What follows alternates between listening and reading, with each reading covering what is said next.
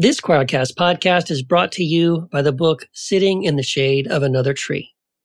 For too long, people of faith have focused more on pointing out where other religions get it wrong. But what if we decided to focus more on all the ways those other religions get it right? This path might end up leading us into deeper understanding, connection, friendship, and peace.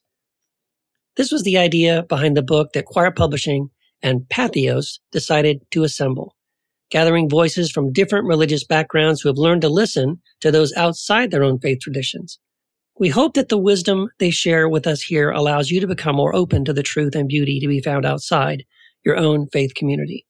Sitting in the shade of another tree from Quoir Publishing and Patheos, available now on Amazon. Hey, heathens, you're listening to the Deadly Faith Podcast where religion and crime collide. I'm Laci. And I'm Lola. And this shit is corrupt. The mind that was in Jesus, that mind is in me. Without me, life has no meaning. Why would God tell you what I'm thinking and tell you what I've said to my wife or my husband when you're not around? It's because I'm the pastor of the church and I need to know. This is the only place where you can see truth. Hi. I like how you say the word corrupt. Corrupt. You said erupt. Rupt. Ew, that's so gross. I say a lot of things like very awkward and my husband makes fun of me, but that's like my Texas twang coming out, I think, or like dialect because it's not really like an accent. It's called Tex ass. Yeah. It's not, there's not a twang though. It's like, okay, when somebody does this to you, Uh huh. what are they doing to you? What are they doing? Don't do it. okay, I want to see if you said pinch. pinch. Okay, not paint. I say pinch. Yeah, I knew it. We've okay. We've had this like- discussion before about our accents, how we don't Have really we? have them until we say certain words. Yeah, you know. exactly. Yeah. But the way that you said corrupt was just it sounded like two different words. Corrupt. I think I just focused. I guess so. I don't know. I focused on it too hard. Anyways, hello everyone. Hi. Hi. now that we're here, How y'all doing? We're pill buddies. we are pill mm-hmm. buddies. We just took our nightly regimen of, you know, the pills that keep us happy. So, We had our girl talk and we took our mental health meds and and we're here and we're queer and we're ready to go. So, I hope you guys are too. we're in a silly, goofy mood today. my cheeks hurt from smiling. We've been on the computer for an hour just talking. We've been venting and catching up because, Yeah, we we didn't record last week. Yeah, we didn't record last week. So we had to make up for it. The first 30 minutes of our session is just girl talk and then we get into recording. But we had to take a full hour this time. We did. We needed that time. I literally texted Lola yesterday and I just said, I miss you. she texts back, I miss you for real. and then I said something about we have to kiss because I'm stupid. I was like, we're gonna long distance podcast kiss. I don't know why I, I don't know why I said that. yeah. So if you ever guys ever meet us in person, expect us to be just as weird and awkward in person as we do in these moments on the podcast because I swear to you, it, it's it will not it will not be good. I, will I not am be awkward good. as fucking person. like I'm awkward as like- fucking person, especially especially it was like, oh my god, I listened to your podcast. I'm like, yay, thank you, Thank you. It's edited. And then like I turned bright red. edited. Yeah. You're reminding me of Link though from Rhett and Link when he's like, we have a podcast and it's not that great. he, said, he said something like that where he's like, and it's it's different. It's not this. It's it's not that great, but you could listen. And then Rhett said, you know, what, just lead with whatever is worst. That's fine. Yeah, that's fine. I fucking love Rhett and Link. They're, Mm. I have followed them for years. I love them. They're amazing. Rhett and Link, please notice us. I will pee my pants if they even acknowledge our existence. Oh, Somebody out there make that happen. I, I, I, I, I, see, I can't even, I don't even She know what I would uh, uh, do. da, da, da, da. Yeah, uh, uh, I have no words. Anyways, So what's your okay. case? So today's case, it is, it is a rough one. There are a lot of trigger warnings and Damn it. this is the case. If you, yeah, if you remember when we first started the podcast, I talked about how we want our listeners to be active true crime listeners. And this is one of those cases that I'm going to ask you guys to be active on. It is something I've wanted to cover for months, but because of legal reasons, I've kind of held back. But now that it has gotten as viral as it has, and so many other creators have covered this case, and even other like big time um, news people are starting to cover it, which I'll talk about more at the end. I felt safer to be able to share this on our show. But I will dif- give a disclaimer before we get into anything. Allegedly. yeah, I'm going to say allegedly a lot in this case, and you're going to get annoyed with it, but like it's for legal reasons. And so just bear with us. And the main suspect that we're going to talk about today, they have not been charged. They have not have been, you know, found guilty of any crime pertaining to any of this. This is all allegedly, and I'm just sharing Grant and Gracie and Angie's stories, but it is allegedly for educational purposes only. Don't fucking sue me. Okay. Thank you and now getting into the case. Okay, so trigger warnings. There's a lot of them. So like, oh God, hold on to your butts. No, my butt. I'm holding it.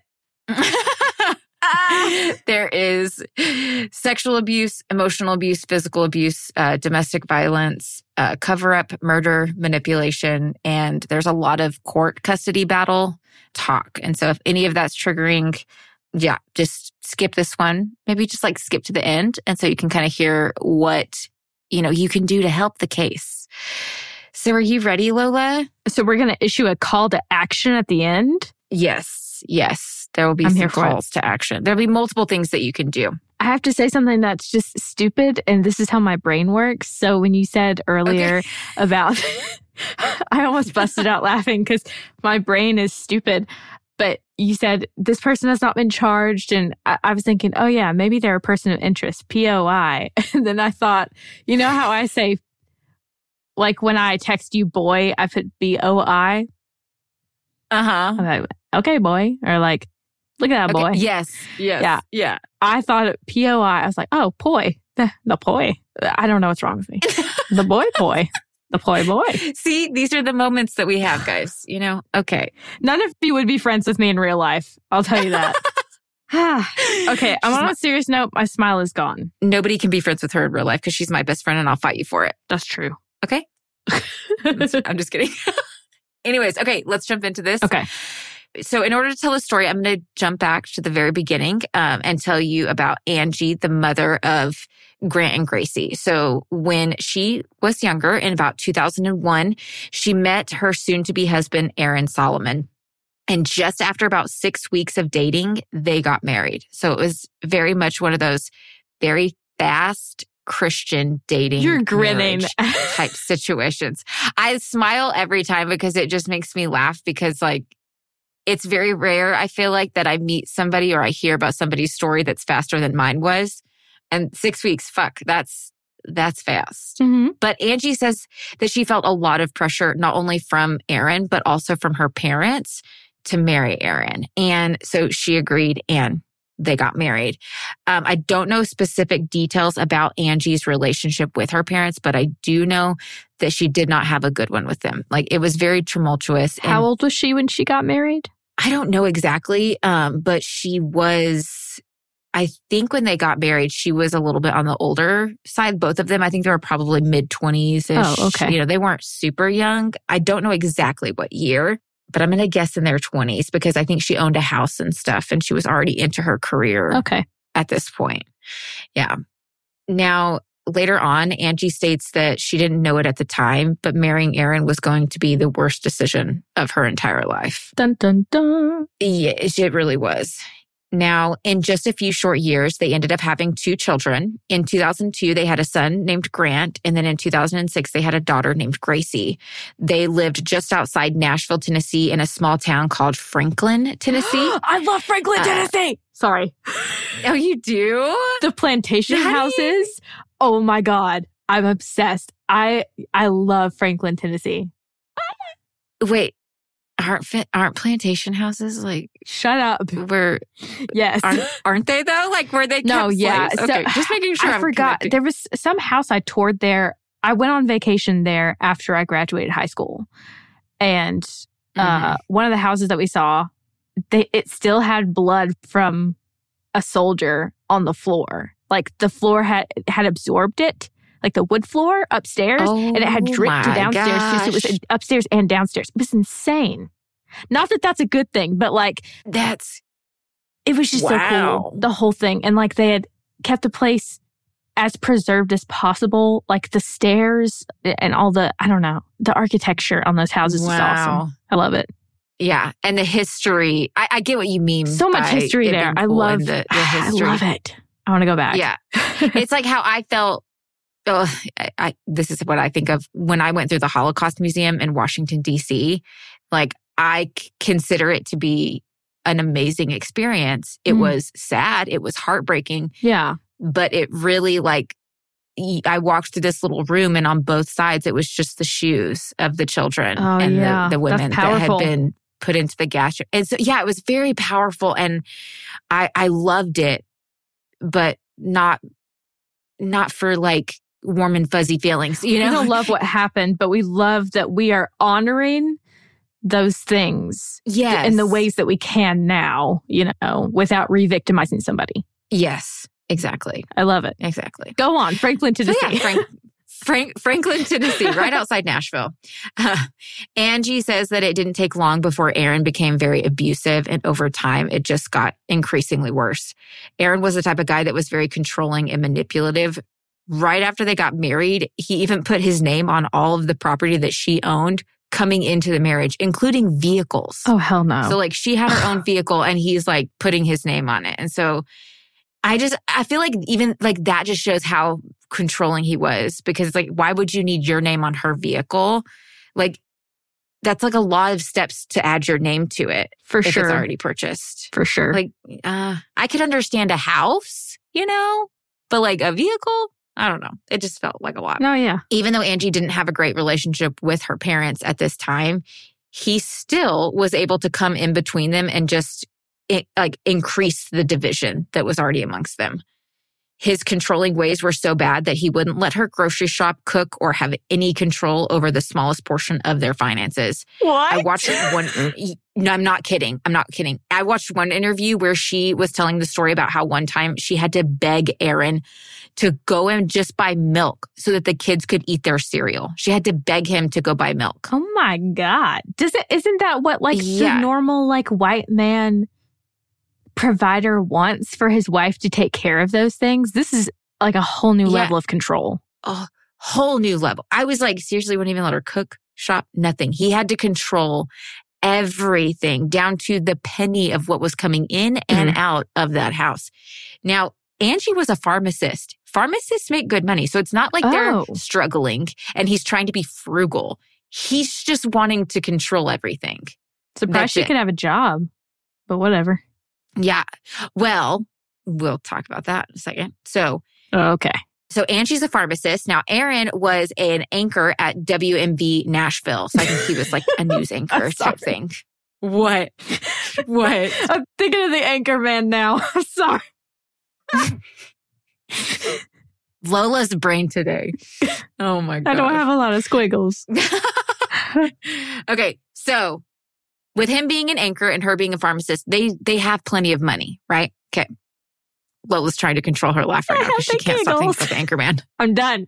I'm thinking about death. It's fine. I'm here. okay. Now, his controlling nature didn't stop there. Uh, he controlled who Angie could and couldn't hang out with. He also wouldn't let her be around anybody unless he was present. He even made sure to accompany her to her doctor's visits. Why? I mean, if his head could get surgically sh- sewed to her ass, he would. It was crazy. Well, he wanted to control all of this and be present because he didn't want to give her the opportunity to alert anybody about what was going on at home. That's so romantic, Aaron. Wow. I know he's a peach, right? Now, after Grant, their oldest, the son, Mhm. after he was born, Aaron's control just got worse. Angie says that uh, they always had to match clothes, but Aaron, Aaron, uh, yeah, Aaron had to be the one to pick out the outfits, and they all had to like match. This is giving white woman Pinterest. What? Y- yes, but it's coming from Aaron, and I'm I, in my opinion, it's probably like him wanting to like his uh what is it when like people see you from the outside like you're Like control of the image. Mhm. yeah their like self-image their reputation he wanted it to look all pictures perfect and matchy now grant uh he grew to be a very caring and talented young man he was commonly described as a natural athlete and he had just amazing athletic ability at the time of this case grant was in high school and he stood at six foot four inches tall. He's a he's a tall boy. Yes. He he was a great basketball player but his main sport that he really loved was baseball. And that's where he really was focusing his time especially in his high the end of his high school career. He was loved by his peers. His mom says that he had the ability to just kind of like sense when something was off with somebody kind of like like a sixth sense kind of thing. And he even could tell when somebody was like having a hard time or struggling Very empathetic. and there were a few very empathetic and he, Hmm. there were a few times that she told the story where he could just get like he would get this sense that like he needed to call a specific person and he'd call their, that person and check in on them and come to find out that person was contemplating taking their own life and he was able to comfort and offer support and keep them from ultimately making that decision what an important skill. uh, yes. And I have a theory. This is just my opinion, but the more I dug into this case and the more research I did, the more I believe that this ability that Grant had, it actually, in my opinion, stemmed from him being forced to kind of like hide all of the abuse that he was going through and all of what was going at home. And he was having to cover it up, but it gave him the ability to really pick out those moments when somebody was struggling or trying to hide something because he had basically mastered that skill for so long. This is why we can't have nice things. This is why. I know, right? Agreed. Agreed. Now that is just my opinion, but Okay. I just I was like, mm, I feel like there's there's something there. Grant was also described, I think this is so cute. He was described as an old soul. He was very old fashioned, like very chivalrous type of a guy, very much a gentleman, and he loved like old school music. I thought that was really cute. That yeah, I know, right? Like Stop. adorable. I'm in love already. And when you see when when you see pictures of him, he's like the most little handsome guy. I've, oh, so Can I yeah. look at a picture of him Uh, or is that going to ruin everything? Yeah. Yay. Um, actually, I'll send you a picture. How does that? Send me a how picture. Oh my God. Are you kidding me? I know. Isn't he adorable? He's beautiful. Are you kidding me? Uh, Right? He's so cute. The adorable. jaw, the lips. He's like, he looks like he's off the cover of a romance novel. And his girlfriend Hannah that he had at this time, she is absolutely gorgeous too. Of course and you she put them is. together, and you're just like, oh my gosh, you guys are so cute. Picture perfect. Oh. I love it. Yeah. Mm-hmm. Shout out. I love it. Yes. Like he said, he loved old music. I think some of the reason why many people called him an old soul was because you could go to Grant for any anything and he would always give really good advice and it was as if Grant had like lived a thousand lives and he had all of this life experience to pull from as like a teen and so he just he was a good he was a good guy good guy Stop saying was. Um, I already he- know how this ends. I know, I know. I'm sorry. I'm so sorry. Uh, Grant was also a loving son and brother to his sister Gracie. Um, at the time that this uh, case takes place, Grant was dating a girl named Hannah, and they had been dating for about two years. They had a really good relationship. Mhm. Now, something that is very important to note about Grant is that he considered he was considered to be a very godly man, and he put his family first. That like God was very important to him. He had a very strong relationship with God. He went to church. They him and his sister attended a Christian school Right on. um that was you know that was something that was very important to him. Um through my research i think it's safe to say that the most important things in grant's life were his relationship with god and his relationship with his mom his sister and then his girlfriend hannah. Like those are probably his top priorities in life. Now uh, the ch- uh, church that they went to was called Grace Chapel Church, and then the uh, school they went to was called Grace Christian Academy, and they were semi-related. Like the church, the pastor or the old pastor of the church branched off and started the academy, Okay. but they aren't technically. I I don't think they're under the same. they like- hold hands, but they don't live in the same house.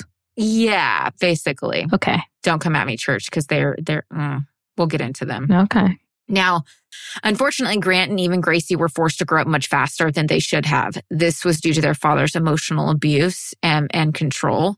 There were other types of abuse, which I'll talk about in just a second, but they just, they were forced to grow up way faster. Hmm. He, his control, like we talked about with Angie earlier, his control extended to his children as they got older. Angie said that Aaron controlled when Grant would be able to use the bathroom, including pee and poop, both. What? Yes. Now, if Aaron allowed Grant permission to go poop, but Grant couldn't poop, he would be forced to wait until his father would give him permission to go again.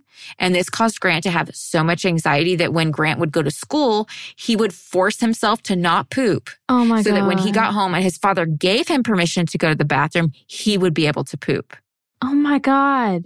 You shouldn't have to think about that at any point in time. And no. When your bowels say, hey, we need to drop a load, you should be able to go drop a fucking load without thinking about it. Because it's your body and it's it's not on a timetable that any other person would know. No, this is not Sheldon's freaking bathroom schedule here. Come on. I, I, I, I, I can't. This Uh, makes me very angry. Yeah. Mm. Um, Angie says that after Gracie's birth in 2006, Aaron's abuse became physical. Hmm. Many times after Grant and Gracie were put to bed, Aaron would beat her, allegedly. Um, she even said that Aaron's control increased during this time. He controlled how Angie would even mother Gracie, and he even made sure that he was the only one that gave Gracie every single one of her baths. He never let Angie do it. Oh no. No, no, no, no, no. Mhm. Stop right here. Mhm. Don't go a step further. Yeah. What what you are thinking is exactly what I'm about to talk about. When- Where's a pillow for me to scream into? uh, right. When Gracie was four, she had the wherewithal to ask her mom if she would stop taking her to male doctors. When her mom asked her why, she said that the male doctors, when they would touch her, it made her feel uncomfortable because it reminded her how her father would touch her and she didn't like it. Ugh, She's four, so she doesn't have the words or the knowledge of course. to be able to be like, he's molesting me or he Yeah. sexually assaulted me. Like, she doesn't know to be able to say that. And at this time, all Angie knows is that he's touching her in ways that are making her feel uncomfortable. Okay. Now, allegedly, Angie says that she did confront Aaron about it and he didn't deny it, but instead threatened her that if she ever tried to leave him or do anything about it, that he would just take the kids away from her and she'd never see them again. Yeah. hmm Yeah. I'm sure that would have held up in court, bud. the court system is going to piss you off today. Just I have to leave the state. I have to leave. when I tell you you're going to get mad and then you're going to get mad again and then you're going to get fucking furious. Like Ain't that just the way? now, Angie says that around 2008, she was desperate to look for help, but felt like she didn't have the opportunity since Aaron had complete control over her entire life. Mm-hmm. She couldn't even get two seconds alone with a doctor, much less be able to like tell a friend what was going on. So sometime around 2009, when Grant was about seven, Angie found out that Aaron had not only cheated on her, but he had also hired prostitutes and had even been grooming underage girls, I think online, allegedly. How did she find this out? I'm not sure. I was not able to exactly figure out because we're going to come to, you're going to come to find out as we go through this case that like there is so much information that it's kind of hard to like pinpoint where, uh, where, where a lot of the timeline. It's still an open case, so we don't have a full timeline yet. Yes, exactly. So Angie wanted to see a therapist, but the only way that Aaron would give her permission was if they went together. And shockingly, he actually agreed. So they started seeing Dr. Patel. I know. I was like, okay, I don't know how that happened, but it did. Hmm. Now, after a handful of appointments, Angie was diagnosed with PTSD that stemmed from her childhood and actually got worse after her marriage to Aaron, Huh. while Aaron was diagnosed with a sex addiction. Really? Yeah. So I'm not exactly sure like how long they went to therapy or if it really anything improved after this. Uh, I'm going to go out on a limb and say that it didn't considering that we're talking about it today on the Deadly Faith podcast. So Wow. I I'm going to guess that it, nothing really changed. Okay. Now we're going to jump ahead a few years. In January of 2011, Aaron actually became temporarily unemployed. His reasons for not working as an anchor uh, with W, uh, w, I think it's WMV Nashville anymore, there aren't very clear. There are some conflicting, you know, uh, theories, basically, Okay. not theories, but like accusations. Aaron says that he left voluntarily, but Angie says that she thinks he was forced to resign after inappropriate material was found on his uh, work computer, He was. allegedly. never mind. um, we, I know we have to like watch our words, but Damn it. I will say that he uh, allegedly he was diagnosed with a sex addic- sex addiction. Okay. That I, I don't think it's far off to think that there would be inappropriate material found on his work computer. That is allegedly. That is yeah. just my opinion. That like those two, they're not far from each other. For sure. The dots are connecting. The math is mathing. I don't think it was just solitaire, if you know what I mean. anyway. now, since Aaron is unemployed, this means Angie has become the sole breadwinner for the family. Even though she's the one bringing in all the finances, this doesn't change anything when it comes to Aaron's control, and he still controlled every single penny that came in and went out of that house. Angie says that during this time, Aaron's behavior and mood got worse and even became unpredictable. To throw another wrench into the situation, in June of 2012, Aaron's aunt passed away, and it seemed to like have a great impact on him. Shockingly, though, this aunt, uh, when she died, Aaron actually inherited a multi-million dollar trust from her, What? which was going to, yeah, which was going to start paying him out in a hundred thousand dollar monthly payments. Monthly? Monthly, How is this real? fucking Is this the real world? monthly. Do we live here? Yes, this is the real world. Real world. Ain't that just the way? a hundred thousand dollar monthly payments. But unfortunately, he wasn't going to be getting these payments just yet. So he needed to find a job in the meantime. So he ended up getting a job in investment banking, but he wasn't there very long. Um, and he, I think, was he quit or got fired. It, we're not hundred percent sure. Angie says um, he didn't work at that job for long because he was actually fired from his position for writing fraudulent checks, allegedly. um, Aaron denies this. So just going to put that out there. Hmm. Now, as Grant got older, he ended up joining a Christian band with some of his friends, and Angie would even sing with them from time to time. Precious. I know, right? So cute. Uh, one day when they were at practice and she showed up wearing sunglasses, one of the moms, it was pretty clear that Angie had a black eye. So one of the moms Hmm. was like, Hey, what happened? And after years of hiding the abuse, Angie couldn't hold back any longer and she spilled her guts to this mother yes. mom- was amazing. And she got her in touch with a psychiatrist named Dr. Michael Reed. I'm not sure exactly how Angie was able to have these appointments with him, but she was able to start seeing him and confide in him everything that had been going on. Together, they came up with a plan for her to escape and get the children away from Aaron, but this was going to take time. If you are familiar with domestic violence situations, it's not a, I'm going to wake up and choose to leave today and I get to leave, especially when there's kids involved. It is usually like a strategic type situation that needs to be strategically planned, money saved, a plan. It's years of planning and saving Yes, there needs to be a and almost manipulating the abuser in a lot of ways. you, it- it- eh, eh, yeah, You know? I think that's really a good way of putting it because you're, it's a survival It is. mechanism that you're trying to get That's out. the only type of manipulation that we support Yeah, on I this. thousand percent support. Yeah. Manipulate abusers. One thousand percent. Put that on a t-shirt. Mm. God. right. Uh, now, during this time of her having appointments with Dr. Michael Reed, Gracie confided in her mom about more abuse she had been experiencing by the hands of her father, Aaron. In January of 2013, Gracie told Angie that Aaron had been sexually abusing her. Specifically, she said that he would put things inside of her and it hurt. Oh my God. Yeah, this was like at the age of seven. Oh my Um, God. She wasn't exactly sure what was going on, but instinctually, she knew that it was wrong and she didn't like it. yeah. If I'm remembering correctly, like one of them was like when he would like bathe her in the bathtub, like trigger warning. Okay. trigger warning.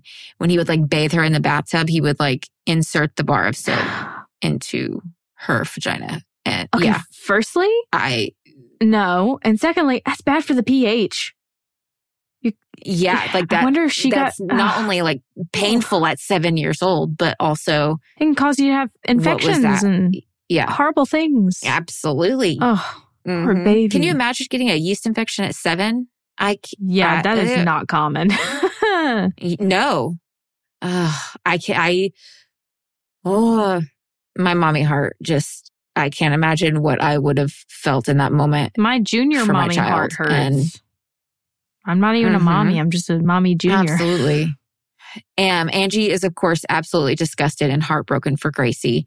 She continues to work with Dr. Michael Reed, putting together all the strategic piece, pieces together um, to get her and the kids away from Aaron. She wanted to be able to keep these plans and notes about like what steps needed to be taken next secret and away from Aaron, like in a place that he couldn't easily access. And so the best place that she had that he couldn't get to very easily was her phone. And so trying to like hide them within an app on her phone. And so she did this, but unfortunately one day she left the house to go pick up the kids from school. He didn't go with her and she accidentally left her phone at home. She realized on the way to the school, but by the time she got to the school, picked up the kids and came back, she came into the door and found Aaron in the bathroom with her phone, flushing her phone and destroying it. oh my god. Telling her like he had found he had found her plans. Oh my god. And many times Aaron had threatened to take the kids away from her. And between this and the physical abuse, the emotional abuse, and even trying desperately to escape, but Aaron finding out, she felt stuck. Like now he knows, like I have no way out. I don't know what to do. So Angie just decides, I just need to comply to keep myself and my kids safe, like keep him happy and just comply and try to keep moving forward one day at a time. Time passes, but of course the abuse never stops. Um, in May of 2013, Aaron attempted to kill Angie by allegedly trying to strangle her with a hairdryer cord. Oh my god. Grant was, yeah, Grant was home during this and he saw what happened. and they believe that since he was there and he saw that was the only reason that Aaron stopped strangling Angie. Wow. Now, after the assault, Angie decided, like this is like directly after the assault, Angie decided not to call the cops.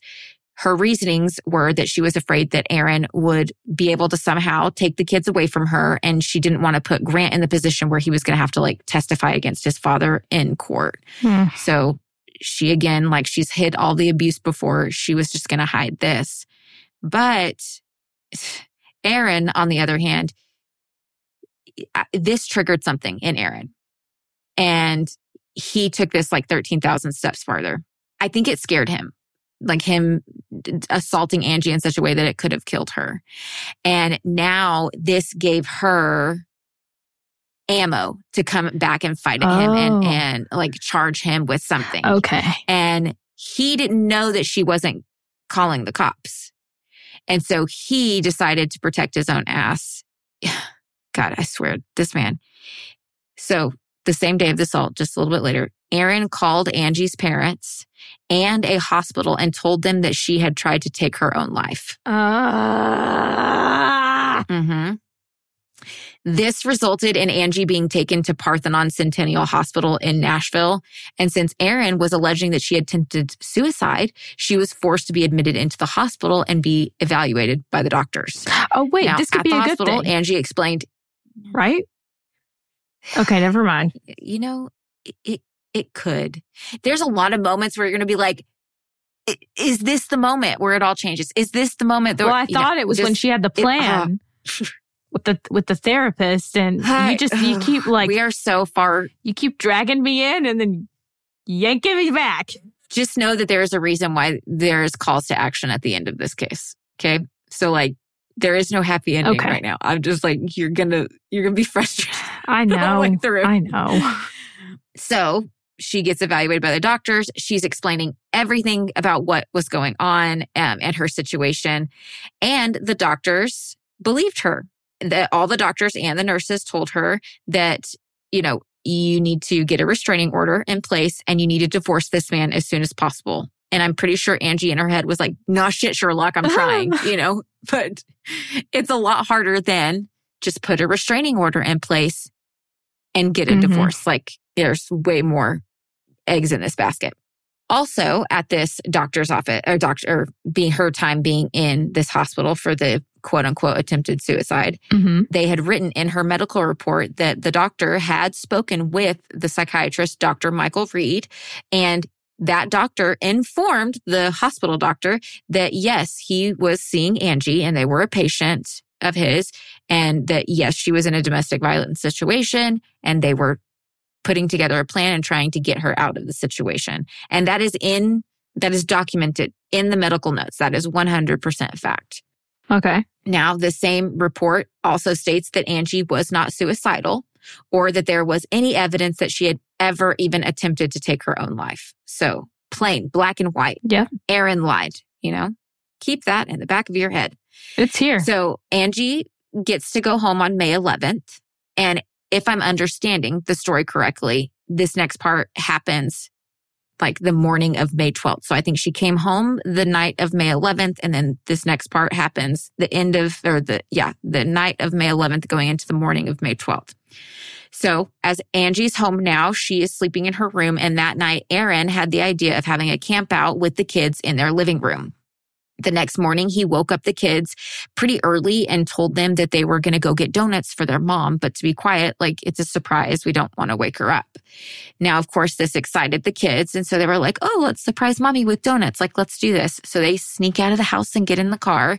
But as they're driving, Aaron just drives right past the donut shop and the kids begin to freak out because they understand daddy lied to us. Something's wrong. They were already scared of Aaron. They already didn't like him because of all of the abuse. And so Gracie is in the back seat. She's freaking out. She's crying. Aaron's asking him, or uh, Grant's asking him, like, what are you doing? What's going on? They're both just like hysterical. And Aaron tells them, like, you're never going to see your mom again. Grant leans over. Yeah, he fucking says that.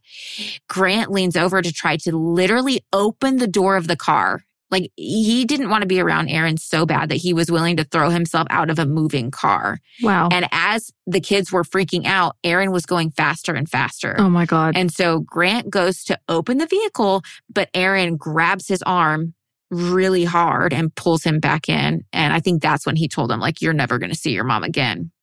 And he hurt Grant's arm so bad that later on, uh, years past, when he would be like telling this story to like officials or to like people at the school or something like that, Gracie said that she could see him like reach over and grab his arm and just start rubbing it. And like it was telling the story, it would bring that pain back of like what he felt in that moment. yeah. Now, Angie wakes up to an empty house. She walks around. She can't find anybody. No one's answering their phones. She's calling over and over and over again. And she realizes that Aaron has finally done what he has threatened to do for years. He's taken the kids away from her. Also, I want to note that this was also the exact same day that Aaron started getting his $100,000 monthly payments. Are from- you kidding me? no. I mean, this motherfucker, he's, ooh, he's a piece of shit. Now, Angie, allegedly, he's a piece of shit, allegedly. Okay. I think we could just say it. I know he's a piece of shit, in my opinion. in both of our opinion, in the in the Um, opinion of this so- podcast. Aaron Solomon is a piece of shit. Sue me. Please don't. Anyway. Anyways, I know, right? Please don't. Anyways, okay. So Angie's calling, nobody's answering. She's freaking out. And so, with nothing left to lose, like her kids are gone and she has nowhere else to turn, he's not answering his phone. She calls the cops and she files a police report and explains to them everything that's going on. Now, at first, she's hopeful, like, now I'm finally getting police and authorities involved yeah. like something's got to change. Something's going to change. But actually, they didn't do anything. They told her, uh, I'm sorry, there's nothing we can do. This is like, this is a matter for the courts. This is a custody matter. You're a custody matter. Sorry, not sorry. So after this, after the case is dropped, Angie decides to seek out a lawyer, but she ends up finding out that Aaron had actually already started paperwork and was filing for divorce from her and trying to put in an order of protection against Angie for himself and the kids. Oh my God. In this order of protection, he was trying to make it seem as if Angie is mentally ill and a danger to all of them. Mind you, she has the documentation. She fucking has the documentation from the hospital and from the psychiatrist that she is not mentally ill. Yeah, she's in a domestic violence situation. She did not try to take her own life and that she's in a domestic violence situation. Like, this is black and white. Now, unfortunately, uh, a month later at the divorce hearing, the judge didn't believe Angie. She may have had documentation from her hospital stay stating that she wasn't mentally ill or suicidal, but something that worked against her was the fact that Aaron had actually gotten her sister and her dad to testify on Aaron's behalf. Oh my God. How did he do that? The people she does not even, he- this man is so manipulative. I don't, This is like a nightmare. This is a horrible movie. we aren't even to midway yet. Like we aren't even into midway. When this, when I tell you this man is so manipulative, like he has all the white man audacity that you Mm. can muster and he gets away with so much shit. It's frustrating. Now, um, this was devastating to Angie, of course, because these people don't know her. She did not have a good relationship with them. And Aaron had manipulated them into being on her side, and that went a long way in the court system. The judge ended up giving Aaron full custody Mm. of the children and ordered that Angie go under a mental health evaluation. The judge even chose Angie's evaluator. So, like, he chose who was going to get to evaluate Angie. Now, after this, when it came time to make the decision of custody again, he threw out the entire report. He, he didn't even like, he was like, whatever. Angie said that she believes that he threw it out because the report went directly against Aaron's narrative. The report was showing that she was a loving, caring, stable woman and mother. And that was complete opposite of what Aaron was claiming. So the judge threw it out, allegedly. Now, it's usually unheard of in domestic, you know, like uh, custody battles. It's usually unheard of for the father to get full custody of his children unless there's like well documented abuse or neglect from the mother. And even when that stuff is documented, it's usually still favored with the mother. Like you have to do a lot to get, or it has to be a pretty, like, especially in southern states, and we're in Tennessee. So it's shocking that Angie from the get go was not able to get any kind of custody with her kids, even shared custody. This is a theory that a lot of people have talked about is that it's definitely one of those um, good old boy situations because Aaron, being a WSMV anchor, he was well known within the community. He actually was friends with Bill Lee, the governor of Tennessee, and they went to church together. And it was noted that they sat by each other a lot. Um, and so his status within the community was well known. That includes judges, police officers, and, you know, like I said, the governor himself. She was fighting a losing battle from the get go. Literally the second she married him. hmm Yeah. And she, he's getting a hundred thousand dollar monthly payments. And so he's greasing some palms, allegedly. That's a theory. He has the money to. Or if anything, you know he can afford a good lawyer. That's the thing. exactly. Yeah. And his lawyer. Oh, his fucking lawyer. I don't know who it was, but I mean, he did his job, but like he's a fucking asshole. And we'll talk about that in a minute. Now, none of you are going to be shocked, but Grant and Gracie's abuse escalated when they were under Aaron's sole care. Ugh. and Angie was not able to see them until February of 2014. Months went by without her being able to see her kids. When she finally got to see them, she said that it was very clear that they had not been well taken care of. She said Gracie looked like she hadn't slept in days. Like it was just Oh no. they were in a living hell, it looked like. In September of that very same year, 2014, Gracie told her mom that the sexual abuse from her father had never stopped. One time during a FaceTime call with her, Gracie showed her mom bruises that she had in her inner thighs. And when Angie, this motherfucker, when Angie went to Aaron and confronted him about it, he was like, Oh, she got those from swimming. Uh, Motherfucker, who, who, who gets bruises on your inner thigh from swimming? are you stupid? Yes. Let me answer the question. Uh, yeah, he is. Absolutely. You beef witted barnacle brain idiot boy. Smooth brain. Stupid. Right? How do you? I'm not a swimmer. I am not a swimmer, but like, I do not see how you could get bruises on your inner thigh. If I am wrong, comment over on our Instagram and tell us how you could get bruises from swimming on your inner thigh. If you're really bad at going off the diving board. But like, wouldn't the bruises be on the back of your leg or on the front? Like, let's say you belly flop in the water. That's what I'm saying. Like you would have to be like I don't like I'm trying to see like the position your body would have to be in to get bruises on both inner Yeah. thighs. Like even if you fell and did this weird body flop, it would be the inner thigh of one and then the it's outer fine. thigh She of had the a, other. a thigh It's not- master that's like in the pool. That's that was it. yeah, exactly. That's the only. And when I tell you this motherfucker's able to like circumvent science and and it, like, ugh, we're, we'll get to it. We'll get to it. I'm jumping ahead. Anyways, Okay. over the years, Angie did not relent though, and she fought for custody over and over and over again in the court system. She says that they had went to court over 200 times fighting for custody over Grant and Gracie. Angie had even sold her house and moved to a whole different county and filed motions there so that she could get a new judge to see if that would help but it didn't. Since Aaron had had full custody of the children, Angie was forced to pay him child support. but he yes, has the multimillionaire. what? There's a, Trust I me, did, and I then know. a, oh my. I know.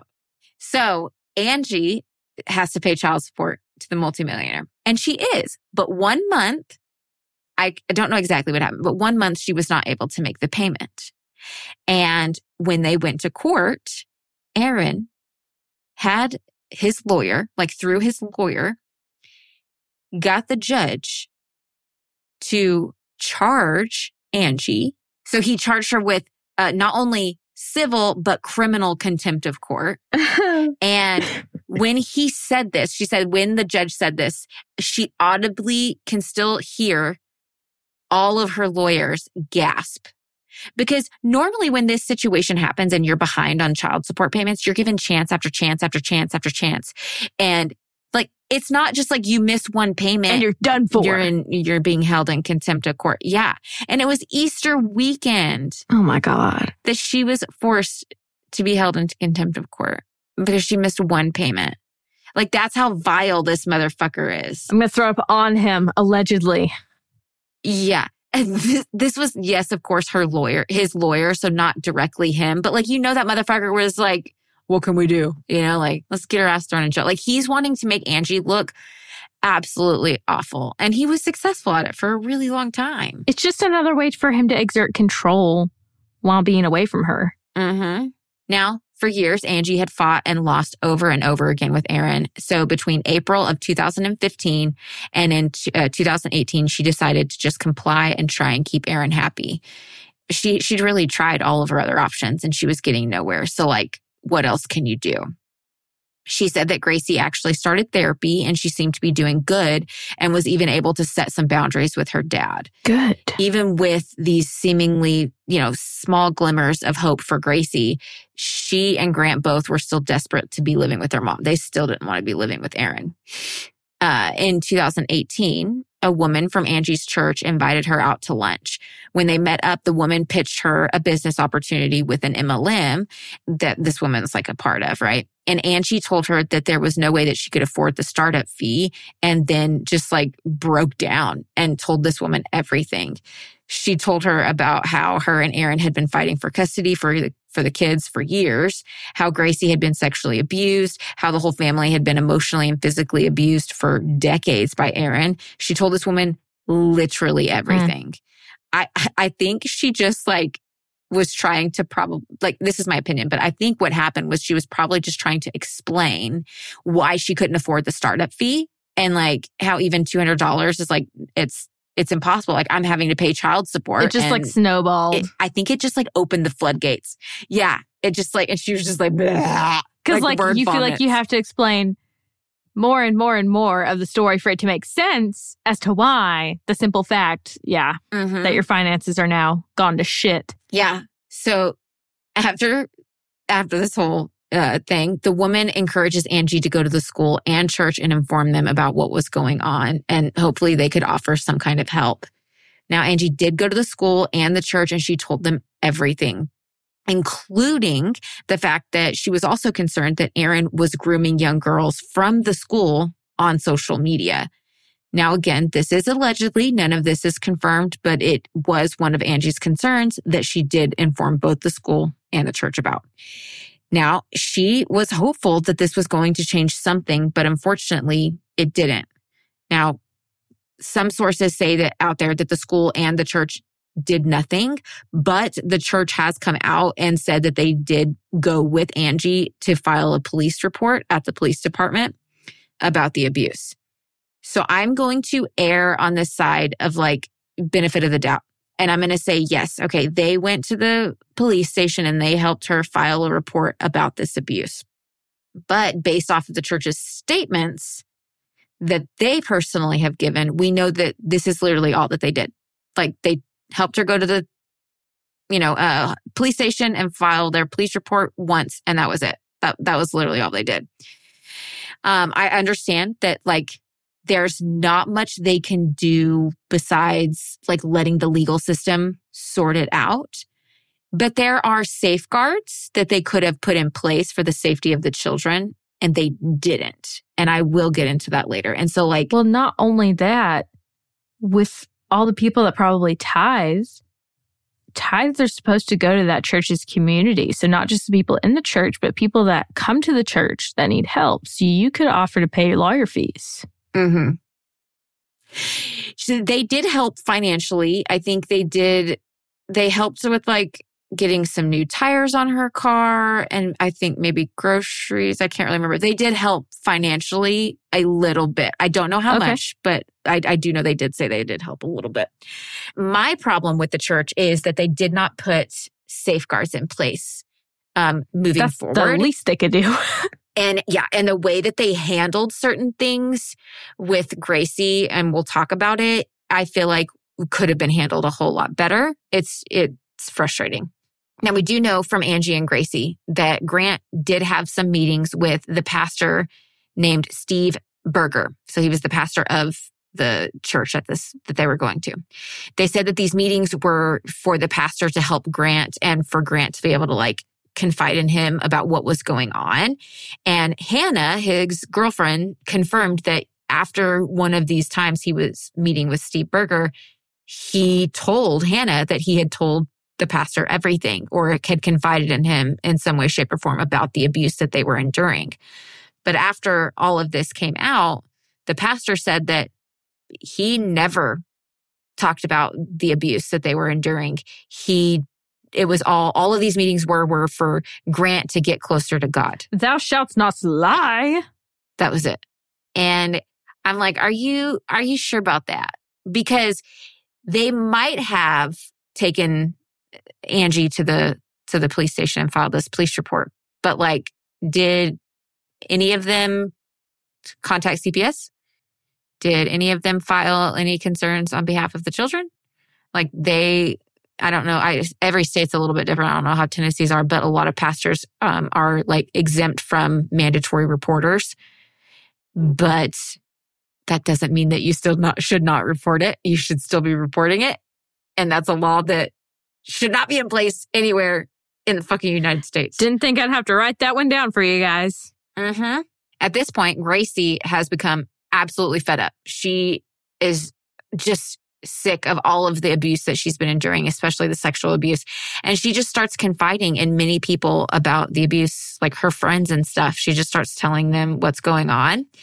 Now, one day her dad came to pick her up at school for a doctor's appointment, but Gracie didn't know that she had this doctor's appointment to go to. And so she wasn't sure why her dad was picking her up and she got scared. So she locked herself in the principal's office. And then when the principal came in, she told the principal like everything that was going on, like completely confided in her. Oh my God. And the principal said, There's nothing I can do. um, if like there's nothing I can do, I'll get I'll get in trouble and force Gracie to get in the car and go with her dad. Okay, that was wrong. There's got I don't know how the laws work either, but like that's I I will play devil's advocate because I think at this I don't know exactly the the timeline of this. I'm going to guess this was before like you know uh, Aaron still had full custody of her, but like legally they can't keep Gracie from her father. They can't tell her, like, keep her at the school. That could be considered kidnapping. They can't call DHR? I don't know. But, like, why, when these situations are happening and they're happening a lot where this child is like, immediate, like, like, obviously terrified to go with him, did you call CPS?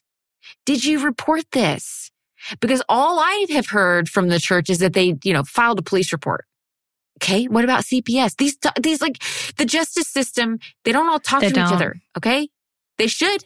And it should be better, but they don't. They don't share the same systems either for like paperwork. If I was in this school and I was one of these pastors or leaders or principals, I would be following up on that report. I would be like, what is being done? Like this child is coming to school and is terrified. What can we do? What legal ramifications, like, or what legal options do we have to protect this child? Uh, why was none of that done? And if it was done, why haven't you told us about it? See, and it's not Because from what we're gathering, it didn't happen. it's not people slipping through the cracks. It's that we literally just like let things happen. It's not like by mistake that these things occur. We we actively let it happen. Disgusting. hmm And they also allowed Aaron to continue to attend school games and functions, knowing what he had done to Gracie. Like, yeah, he hadn't been charged with anything, but like, why? Like, this is a private school. This is a private church. You can set boundaries for the protection of the children. Mm-hmm. And why wasn't why wasn't he protect like why wasn't she protected? Like why wasn't there a boundary in place that like you cannot attend after school programs or functions until all of this is settled within court or you know whatever? Like why was there I wonder if Aaron was charming or like if he is charming. I bet he was. Um, you we'll look at a picture of him, but he definitely does have that like manipulative type charming face. You know, the anchormen, they just like have this way about them most of the time that's very like Yeah. Yeah. not animated. I don't know. You know what I mean. hmm But also, I will say, and they have never said this, or if they have, I never came across it, but I will say that it is important to remember that Aaron's getting a hundred thousand dollar monthly payments. He is a multi-millionaire. And so what's 10% of a hundred thousand dollars? And is Aaron tithing? Ah, Is, is Aaron why tithing would you every say month? this? It all makes sense now. Is he? I don't know. The church does come out and say he was not a member. No, sir, he was not a member of our church. Okay, motherfucker, that's semantics. He attended your church every goddamn Sunday and he sat by the damn Bill Lee, the governor Mhm. of Tennessee. He just didn't sign the paper and go through the membership class. he still considered that his church home and you his pastor. So, like, sit on a cactus, goddamn. Yeah, go sit in That syrup. pissed me off. Gross.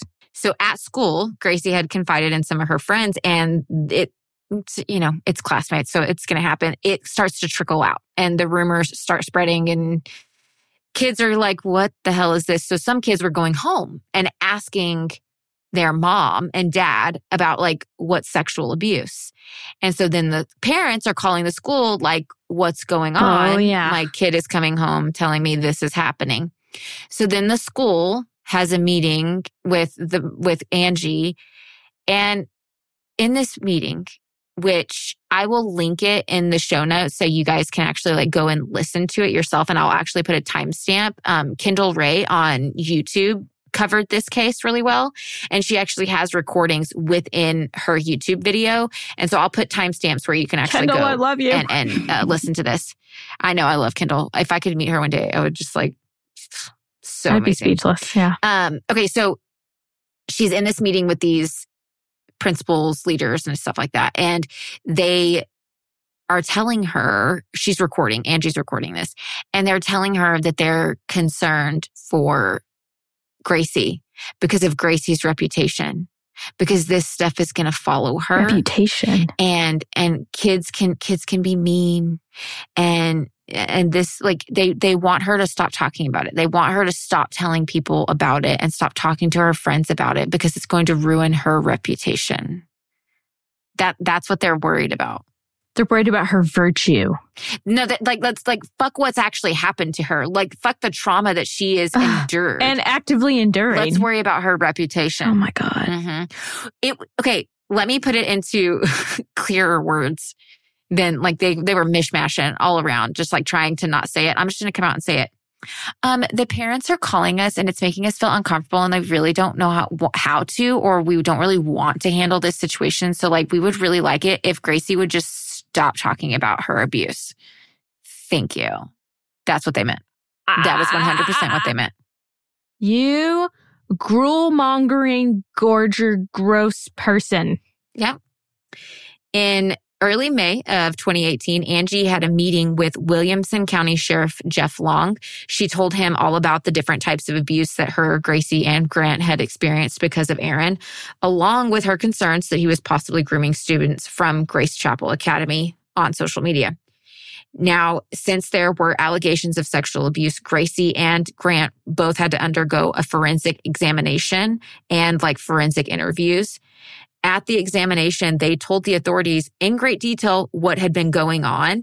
But at the next custody hearing, the judge didn't even watch the fucking forensic interviews with Gracie or Grant and just basically dismissed it. What is the point in having evidence at all? If you're not even going to fucking look at it, Does this judge know how to judge? This judge should be fucking sacked, in my opinion. Many, I don't even know if this was all one judge. I think it's just like multiple judges. They all should be fucking sacked because like this is ridiculous. Where did they get their their their judge degrees or whatever the hell it is? a, a, a Cracker Jack box, apparently. With no toy inside. In August of that same year, in 2018, Gracie and Aaron took Grant and dropped him off at a baseball tournament a few hours away from home. After they dropped him off, they did, Aaron decided to just get a hotel room um, instead of like just driving back home the hour or two. When they get to this hotel room, Gracie asked him for two beds, like she wanted her own bed, but Aaron got a single bed and made her share the bed with him that night. Ugh. And he assaulted her. He raped his daughter. I have no words. She should have never been in his custody. She should have been taken out of his custody forever ago. So, out of desperation, Gracie decided to record a video outlining all of the abuse that she had endured by her father. And her hope was that at the next custody hearing, she would get the judge to watch it and show him the reality of the situation and how she was being assaulted and, and, and abused. Mm-hmm. Her hope was that if he could watch this video, that he would sway his custody decision toward Angie. Now, of course, Aaron denies all and everything. I, did, I didn't do any of that. That never happened. And the judge just decided to fucking take Aaron at his word. And he refused to watch the video that Gracie had made or the video of the forensic interviews where Gracie and Grant had like outlined everything that they had done a few months prior to this. Okay, firstly, throughout this whole thing, go Gracie, advocating for herself. Like, top tier. This girl, This is it's going to get better for like her. somebody, Ugh, mm, I commend Gracie on so many levels. she should never have to work a day in her life, ever, Oh no, right, right. ever. She should always have anything she wants to eat at any time and have the prettiest dresses in the world at all times. Mhm. She should get his father's her father's multi-million dollar estate and he should And be- all the back money from it too, that she never had before. She should just have all of it. every fucking penny. Now, a month later, on September 16th, 2018, the judge finally agreed to watch the video from the forensic interview, but didn't even watch it in its entirety. But even just watching a little bit of it, he was like, okay. And he decided Wow. to finally grant Angie custody of Gracie and Grant. Okay. Now, before you get too excited, he quickly goes back on his word and he's like, eh, actually, Gracie, Angie can have custody of Gracie, but Grant has to stay with Aaron because he's a big boy and he can handle himself. He's still a child. He literally, I'm not even kidding. He literally said that he's a big boy and he can handle himself. I hate everything that's happening. I hope you slip on a razor blade. You can go kiss a jellyfish. Now, this was absolutely devastating, especially to Grant. He might not have been the one that was being sexually abused, but Aaron still controlled every fucking part of Grant's life. At this point, Grant was nearing the end of his high school years and he, like, this was a little bit after this, but he had applied to many universities and he actually got multiple acceptance letters. But when they came in the mail, Aaron would hide them because he told Grant that he wasn't going to go anywhere except Harvard. What? I'm sorry. Last time I checked, it's fucking hard to get into Harvard. And so w- talk about some pressure. I'm so, I'm so Yeah. confused. You're going to, you're going to Harvard Why Harvard? because it's all about image Oh my God. down to making sure that when they were kids, they were matching to now he wants his son to be at Harvard because you say the word Harvard and you're like, oh, they know what they're doing. wow. Mm-hmm. Wow. Okay. Mm.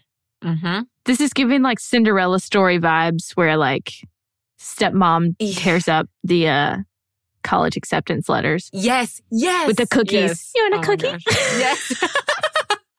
oh my gosh, with uh, Hilary Duff. Yes. And who one. is that lady that gives her the cookie? that plays her stepmom? Oh my god, she's in Legally Oh, Blonde. I it's cannot so remember her name. You know? Okay, Oh I don't know her name, but like I love her. I wish she would narrate my life. I know, right? Oh my god, the chaos of it would be amazing. I love it.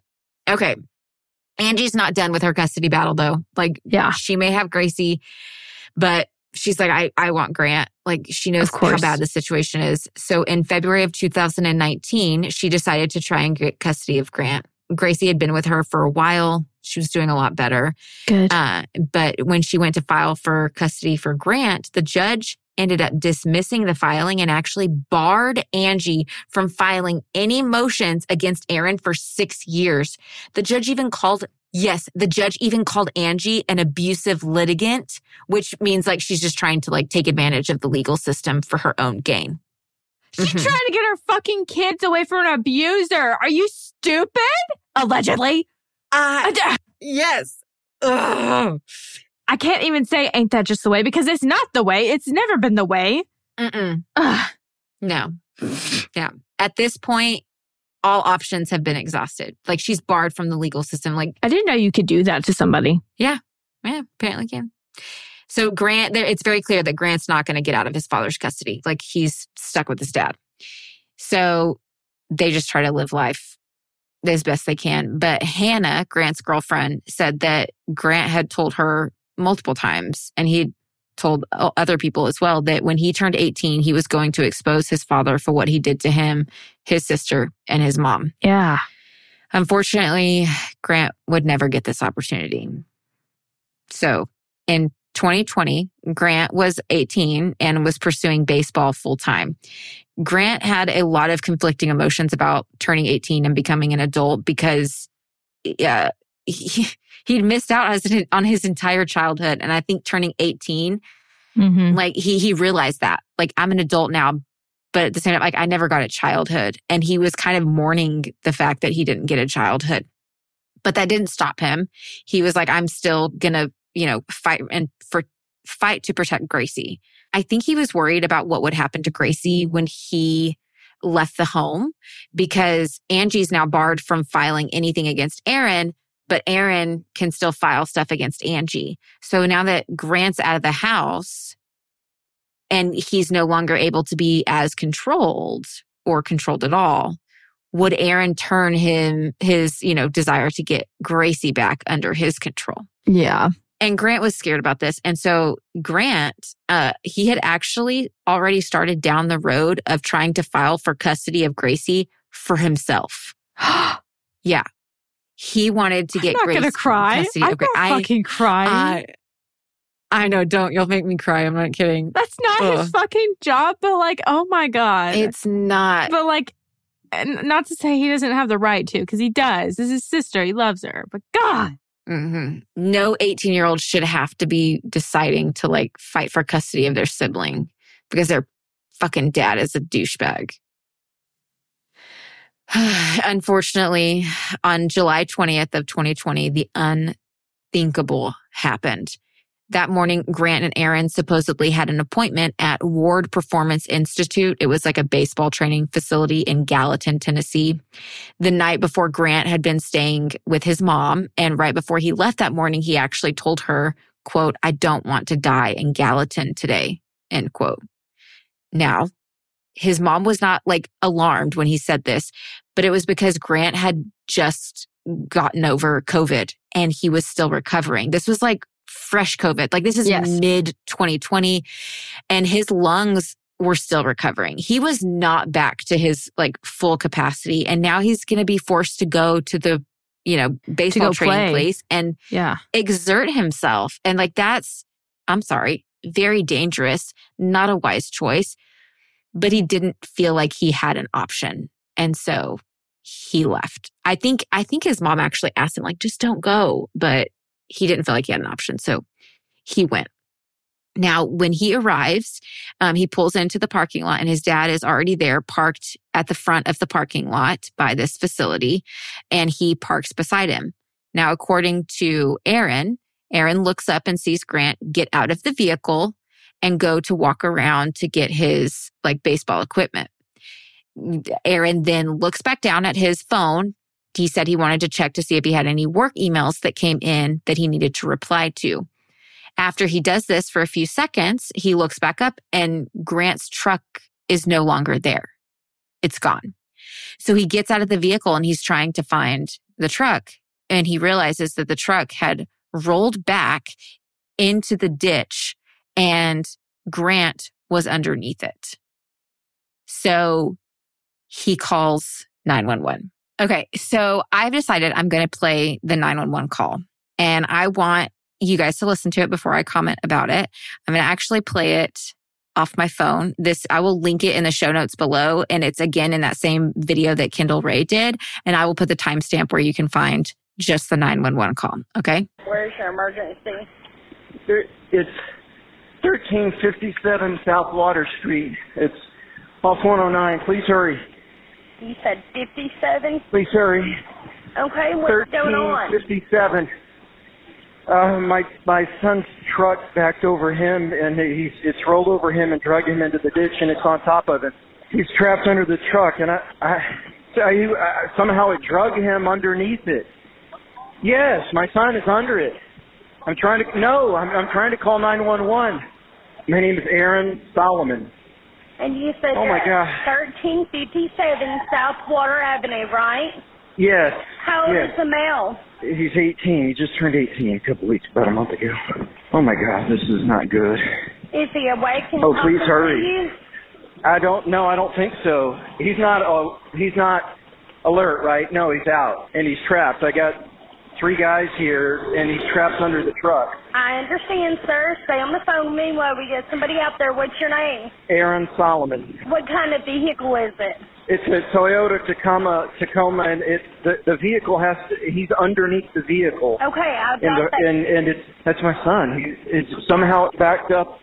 Yeah, yeah. I'm on. I'm on. I'm on with 911 right now. Oh my God.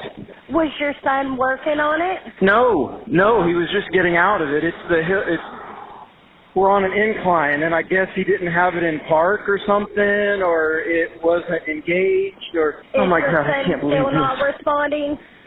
No, no, And he's still No. under truck. No one can get Yes. from under it.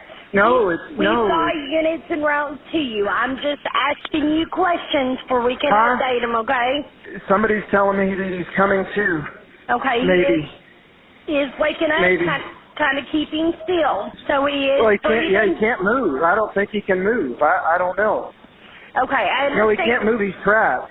Okay, we got somebody en route. Now, when he wakes I- uh, up, he might I'm be telling him, scared. man. Can somebody just I'm telling down him. there and talk to him? Yeah, somebody talked to him. There, there's blood. What, is he facing up or down? He's facing up. They said he may aspirate. We need to hurry. So does he have blood coming out of his mouth? Yeah, he's, yeah. There's blood coming out. Yeah, somehow it drug him down. I think. I don't know whether it wasn't in park or what, or if it didn't engage the brake, or it drug him underneath somehow. Okay. They said he's facing up, Okay. but he's bleeding from his mouth. So, Grant, turn your face to the side if you can, barely, but be careful. Don't move him, okay? We can't. We can't move him. Oh my God.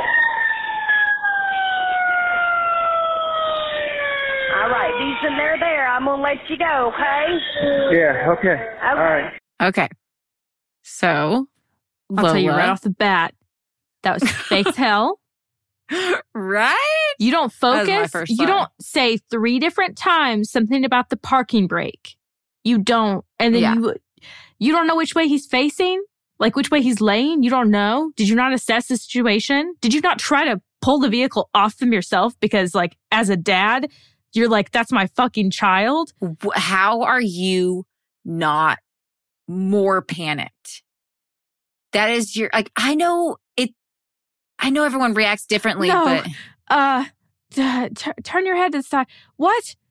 Yeah, like it sounds forced. Like his his his small panic that you do hear sounds very forced.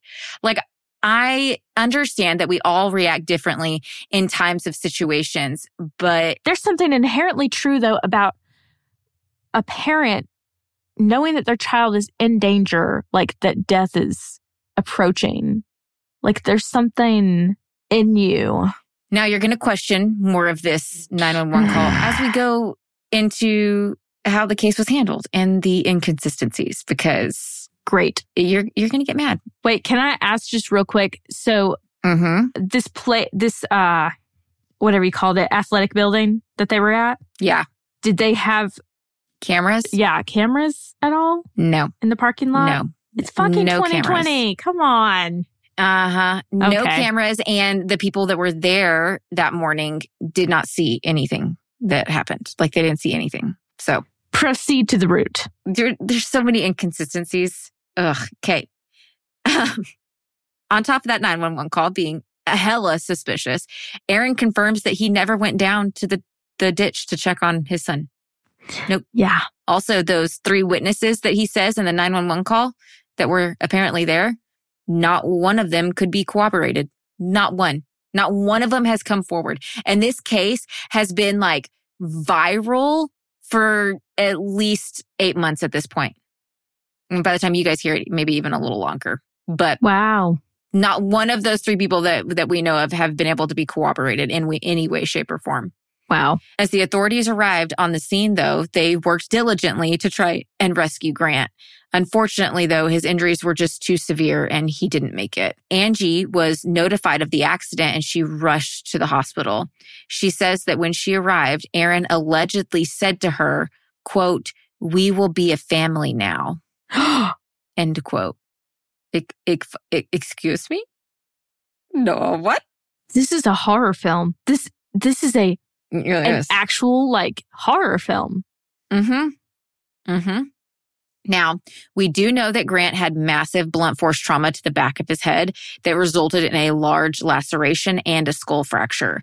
He also had bruising. Does that happen from getting run over? Mm, well, we'll see.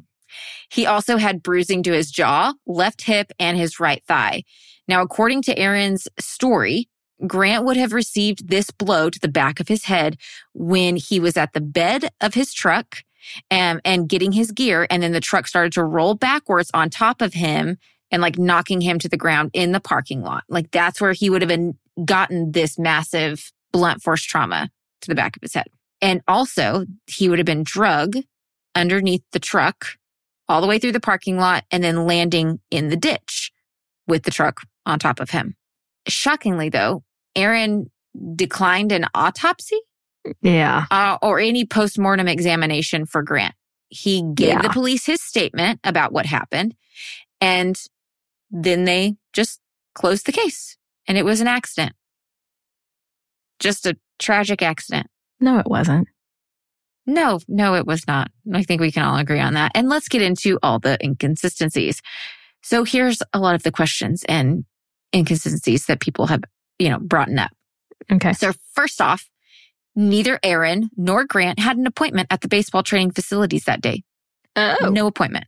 So why did Aaron tell him they had an appointment when they didn't have an appointment? Aaron states that Grant is getting his baseball equipment from the bed of his truck, but Grant never kept his equipment there. It was always kept in the back seat behind the driver's door. So why was he at the back of his truck if this is how the story, the, how he actually got ran over? Mm-hmm. One of Grant's baseball bats was missing from his bag and to this day has never been found. And most importantly, Aaron's account of what happened doesn't match the evidence at the scene. For Grant to get that blunt force trauma on the back of his head, like I said earlier, it would have had to have happened in the parking lot where the truck initially started to roll over him and pushed him to the ground. There was not one drop of blood in the parking lot. Not one. The only blood that was found at the scene was on the rocks around Grant's body where they, you know, rescued him from and inside his truck. How, how is there blood inside the truck?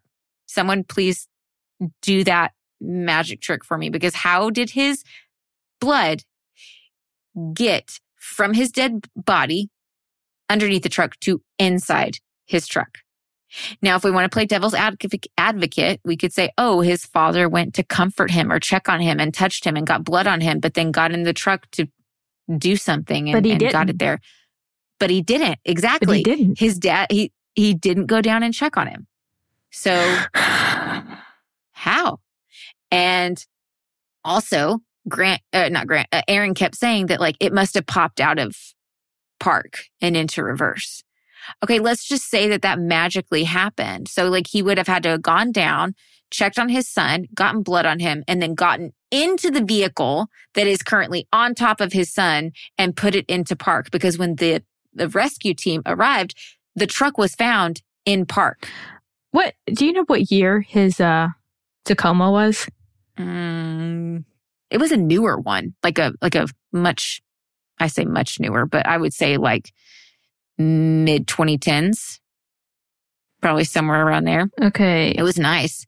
So Are you looking at the gear shifter? yeah. Okay, so we're going to talk about that. We're going to talk about that. Can we talk about that? Because that doesn't happen with these. Angie, Angie was like asking him after all of this, right? She's asking him questions like, how did this happen? Explain this to me. Like, I'm confused. And she's actually recording him. He doesn't know that he's being recorded, but she's recording him. And he's answering the questions, like explaining the whole story, what we just talked about. And at one point in the video, you actually see him go over to the truck and he's like fidgeting with the gear shifter, right? And she's asking him what he's doing. And he says, like, he's trying to see if it would like pop out into reverse. But with the way that these gear shifters work is it's, it's not like a, a line. Like my, um, Honda Odyssey, it's just like click a button and it's just down into whatever position. You pull forward or backward, but these are like uh, yeah. they have the little maze. The maze. That's a good way to put it. Yeah. Yeah. You would have had to pushed it over and then pushed it back for it to just Yeah. pop out of park and into reverse. And he tried to like make it stay. All while holding down the button that like releases the gear. Yes. And he tried to make it stay in that little position that's like, like where you'd have to push it over, Uh-huh. but it wouldn't even stay there. It just like automatically wants to fall back into park. Why? Because that's a safety mechanism. It's a safety mechanism. Listen, Toyota is a great brand. Not a sponsor, but I'd love to be. Like Mhm. excellent safety ratings. Love a good Toyota. Yeah. If you want us to like, you want to send us a free product and test your car, sure. Okay. We're down. I guess, I guess we could do that for you. Um, okay. So you can hear in this video, he's like, Oh my God. I like, how did this happen? And he's so baffled. Okay. he's just like, I don't know. I, it's, it's a mystery. Okay. His son was just fucking murdered. And he has no idea why his truck just like magically backed up. But he refused to get the truck examined. And the cops never collected the truck's black box, which I did do some Googling. And a lot of vehicles nowadays, especially newer ones, do have a, an a, like event recording system within the vehicle in today's vehicles. And uh, so I actually have a quote. It says, quote, unless the vehicle is very old, it is likely that there is an event data recorder or black box in every car on the road today. Event data records are records are standard in many vehicles manufactured by Ford, Chrysler, GM, Toyota, Nissan, and Honda. That was from like, oh shit, I didn't write down the website. That was from a website. I didn't Okay. come up with that. I believe you. Uh, but that was that was written in March 13th, March 13th of 2023. So that was recent. Like so Okay. there are these black boxes. And you would think the the Gallatin police would be like, "Oh my gosh. This truck just magically started rolling backwards." And that's a that that's a huge problem. Uh-huh. So like we should collect the black box and figure out like what happened because in my opinion that's a huge malfunction and we should let Toyota know because like For sure. they might want to do a, a recall. I'm just guessing, right? No. The Gallatin Police Department did not take the black box and Aaron refused to have the truck examined at Oh, all Aaron. whatsoever. Mm. Mhm. Oh, gee, I wonder why. Why would you not want it examined? Aaron, where's that baseball bat? Mm hmm So there's those incons- inconsistencies, but Mhm. also we'll talk about uh, Grant's body. So Grant was underneath the car, face up. Okay. So he says that in the 911 call. He says that the body was under the passenger side of the car, face up, but within police reports and photos from the scene, it shows that Grant was under the driver's seat of the car, like the driver's side of the car, face up. Now, I'm not a scientist, so I don't know like right side, left side of the car, like if that really makes a difference on, you know, what, what that really says about the scene or what doesn't. But it is just another one of those inconsistencies. Mhm. Also, Grant's glasses. They were found on the sidewalk side of the ditch. So you have the parking lot and then the grass and ditch and then the sidewalk and then the street. Okay. So that's kind of how it goes. And it does kind of slope down. And so there is a slight hill. So that kind of gives credence to like if it was rolling, it could have rolled Yeah. into the ditch. But we will post pictures and I want you to go look at them. In my head, if he was overtaken in the parking lot by the truck going backwards, wouldn't his glasses have fallen off in the parking lot, not in the sidewalk that's like way farther away from where the par- ca- truck initially uh, supposedly impacted him? Because the only way in my head that the, the, the glasses could have landed right there on the sidewalk was that if he was hit from in front. Yeah. And if you look at the, if you look at the pictures of the way the truck is in this ditch, it looks like the truck went forward, not backwards. a thousand percent. If it, no, there's no way this could have gone backwards. The angle that it's at. Exactly. See? And there's also evidence that the truck was pushed into the ditch, didn't roll backwards into the ditch. And we'll also post that picture. Uh, you can see tire impressions behind one of the back tires, meaning that it Mm. literally was going forward, not going backwards. Now, one of the things that the investigators like at the scene said that gave evidence that the truck did go backwards is the bumper, the back bumper of the truck is bent. But rescue efforts were there first, not police. And so the Toyota has made a statement saying that those bumpers are designed to tweak very easily from even the smallest, you know, little bump, you know, thing. They're, they're, they're, they're made to like take that impact and tweak and things like that. I guess I'm not a car person, but they said it easily could have been when they picked up the truck to get Aaron out from underneath because I think they picked up the front of the truck, which would have made that, that back bumper hit the sidewalk and tweak it in some way, shape or form. And, but that was their, that was the police's evidence to be like, see, it was an accident. The attorney general said it was a crime scene, but the Gallatin Police Department did not treat it that way. After he was rescued from underneath the truck and transported to the hospital, his hat, his glasses, and his phone was left on the sidewalk, sidewalk and not considered to be pieces of evidence. They literally took this man's word of like, it was an accident. And they were like, oh my God, we believe you. Oh my God. After all of this takes place later that year in 2020, you know, people, like Gracie and Angie are already suspicious. Like I think they were suspicious from day one. And they try, Gracie tried to actually get a restraining order against her father, but she was denied. And in October of 2020, one of Angie's friends filed a motion on Gracie's behalf outlining all of the emotional and sexual abuse that Gracie had endured. But the court dismissed it saying that it lacked merit. Angie's friend had to file this on Gracie's behalf because Angie wasn't allowed to because she'd been barred for six years. Mm-hmm. Now, after the accident, Aaron let Grant's truck just sit in his driveway. It just sat there for months and Angie kept an eye on it. And also Angie had hired a private investigator um, just yes, within a couple months. Go, Angie. Mhm. Yes. Yes, she hired a private ans- investigator and they were able to like get the incident report, the police crash report, the medical examiner's report. They got all of those.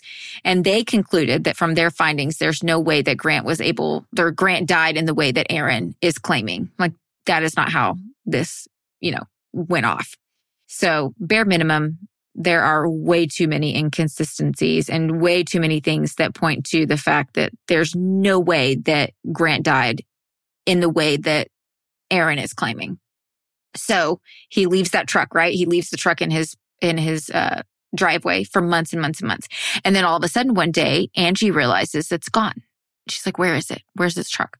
So her private investigator does some digging and he uncovers that, um, Aaron sold it to a scrapyard and had even reported that the truck had been totaled and he collected an insurance payout on it. Yes, this multimillionaire collected an insurance payout on a truck That kills. that he said was totaled, but was Oh, not God. totaled. It was not totaled No. at all. Um, ladies and gentlemen, that is what we call insurance fraud. He literally profited too off of He did. a murder. And I'm like, okay, if this is the thing, I hope this is the thing that nails his ass and he gets charged and, and he, we see justice for this because if this is the thing, if this is the thing that nails his ass, I'm going to laugh an evil, diabolical laugh because his, you know, and we'll record um, it for you guys to hear. he's so greedy. Like, I'm sorry, there's nothing but greediness there that you're going to commit insurance fraud to get a payout on this truck when you get $100,000 monthly payments from a multi-million uh, dollar trust that you have. And you, it is highly suspected that you murdered your son with that truck. And then you're going to go and commit another crime with that same truck that is easily provable. I, I hope this is what nails him. I really do. I, I really That do. would be very good for me. hmm So Angie, because she's a badass bitch, she found the scrapyard that he sold it to and she went and bought the truck back. Yes. So Angie has the truck, right? Right? So Angie has the truck in her possession. She, uh, they did have it examined, like a forensic examination of the truck two times. Two times. It was concluded that there was absolutely nothing wrong with the truck and it did not malfunction on the day of the murder. There was, it was in fine working order. Go, Angie. minus a bent bumper. I know. Mm. Um, now, very quickly, many of Grant's family members and supporters started calling for justice, like very quickly after this. Um, they're asking for the authorities to relook at this case. Uh, during their call to action, Gracie and Angie were scared that Gracie could end up back in Aaron's care. their, their family had spent years fighting the legal system and begging for help from anybody and everybody that could talk, that, that they could talk to. And they were just getting hit left and right and becoming more desolate and having less options every single time they fought this. So with no other options, like they wanted justice for Grant and they wanted to get the authorities to look at this case.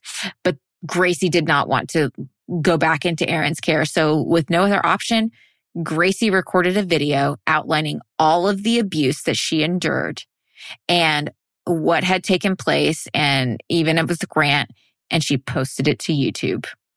And she was like, if nobody's yes, I love YouTube. I right, if nobody's going to help me, I'm going to post it to YouTube. And she did. Her bravery.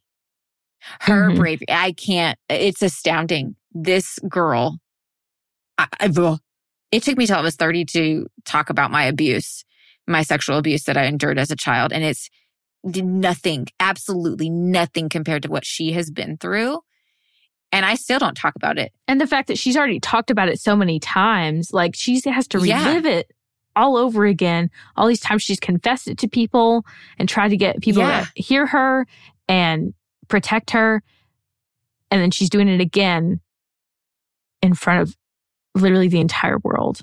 Like, The entire hats world. off to you. Mhm, Like I said, you shouldn't have to work a day in your life. Like, mhm. you should have anything and everything you want forever. Mm, Agreed. Agreed.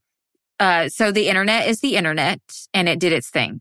And Yes. people started to pick up this case. Um, the first person I uh, heard talk about this case was actually a girl named Sherilyn Dale, and she has a true crime channel that I follow. And she talked about it, and I was just like hats off to her because this was very new um, at the time, and you are facing the possibility of many legal battles Mhm. because, you know, he's also a multimillionaire. So, like, I was very proud of her for covering this, and I saw many other YouTubers cover it in the months um, after that. But because of this um, and this video, Gracie was taken out of Angie's custody and she was put into Child Protective Services for Mhm. six months. Thankfully, she was able to be back with, get back to her mom and she is with her mom now. Yes. But interestingly enough, the Tennessee Children's Case reporting stated that the sexual abuse allegations against Aaron have been substantiated. Specifically, they're classified as abuse substantiated, perpetrator substantiated, meaning they have confirmed Gracie's sexual abuse by Aaron Solomon. Now, what is absolutely infuriating about this is that the Tennessee Children's Case Report states that the five year span that the children were in Aaron's sole custody was the exact five year span that they were able to substantiate the sexual abuse that Gracie had endured by Aaron. But this was also the exact time frame that Angie was trying to fi- file for custody and kept getting denied, saying that her claims held no merit.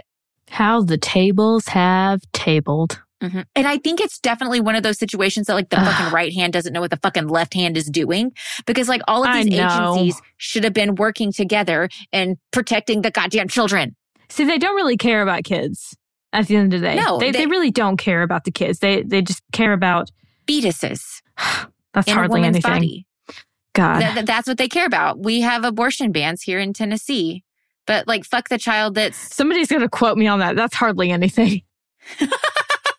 they are. They care about Um, fees. That's hardly anything. Yeah. But that that's what they care about. That's what they're putting all their legislation to. Yeah. and not actually focusing on the living, breathing child that we have in front of us saying, My father's raping me. Help. yeah. You know what? When you guys go to vote, I want you to think about Gracie. Seriously. Absolutely.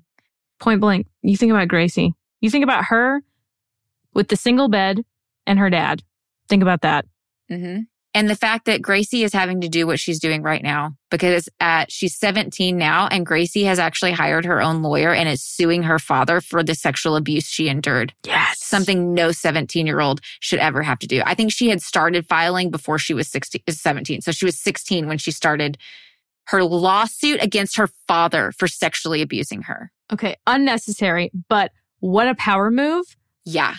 I, I need, where do I get a foam finger for this, for this girl? right?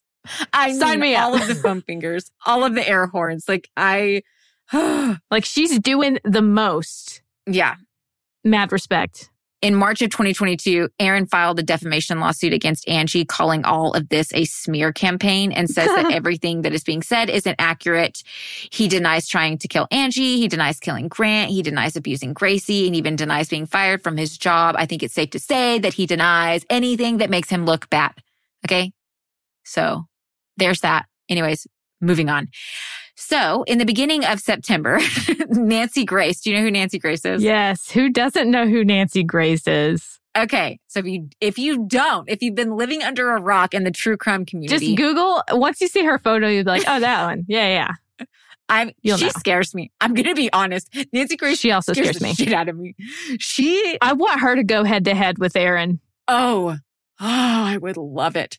So sh if you don't know who she is, she's an American legal commentator on television. She's like television journalist. She worked in like law, right? Like she was like a DA, defense attorney, or prosecutor. She was a prosecutor. something. She's a prosecutor. some lawyer, something.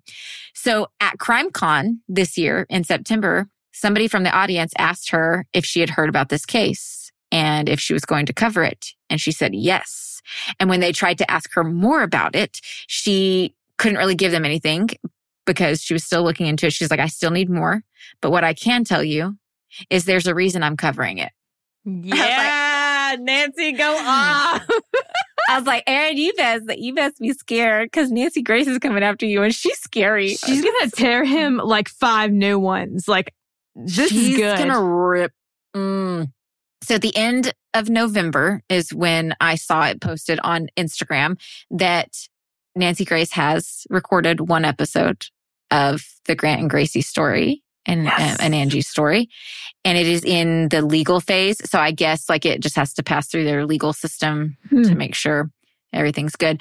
Um, but I, I don't have like a day that it's going to air by the time this comes out. So this is going to come out like January, what, like, uh, 6th? No, 16th, 15th, 9th, 9th, 9th, whatever. This is coming out the second week of January. and so this, her episode might have already aired by then. If it has, we will link it either in the show notes or we will tell you what it's called and what app it's streaming on and where you can watch it. So we will link that below. So check the show notes because holy shit, they're, they're getting some movement. Like this has been months of work that people have been like, I guess from the summer, it really exploded in the summer. Um, Hmm. But people have been talking about it for at least probably about a year. Um, Gracie, I think, posted her video to YouTube two years ago. So she's been, she's been, they've been at this for a long time.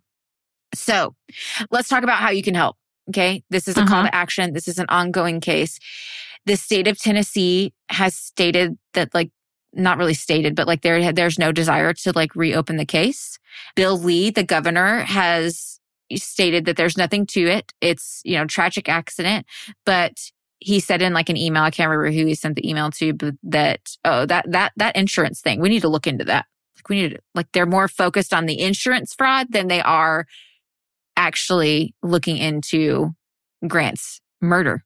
Because I'm sorry, I do not believe it was an accident, allegedly, but his murder. Mhm. Also, the Gallatin Police Department did come out recently and say that they have no body cam footage from that day. Liars. Ha- I'm sorry. This is 2020. How the fuck do you not have body cam footage? How the fuck do you not have body cam footage from that day? Isn't that like mandatory? What's going on? I smell Yeah, no. corruption.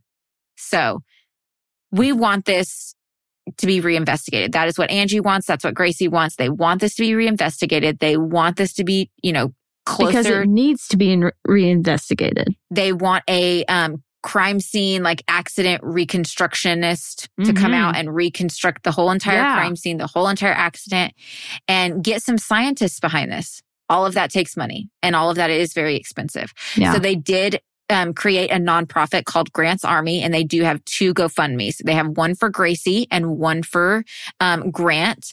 Gracie's last time I checked was about right under 40,000 is what she has raised. That's all for her legal fees, like going towards like suing her father.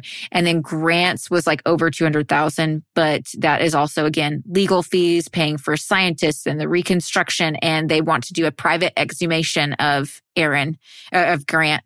And so all of that takes money. All of that takes funds, but all of the money that goes through the GoFundMe is going to be funneled through their nonprofit, Grant's Good. Army. They're being very forthcoming. If you don't know about nonprofits, all of their finances are public record.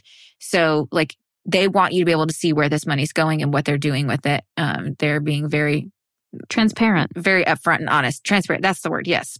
So if you can, we will link those below.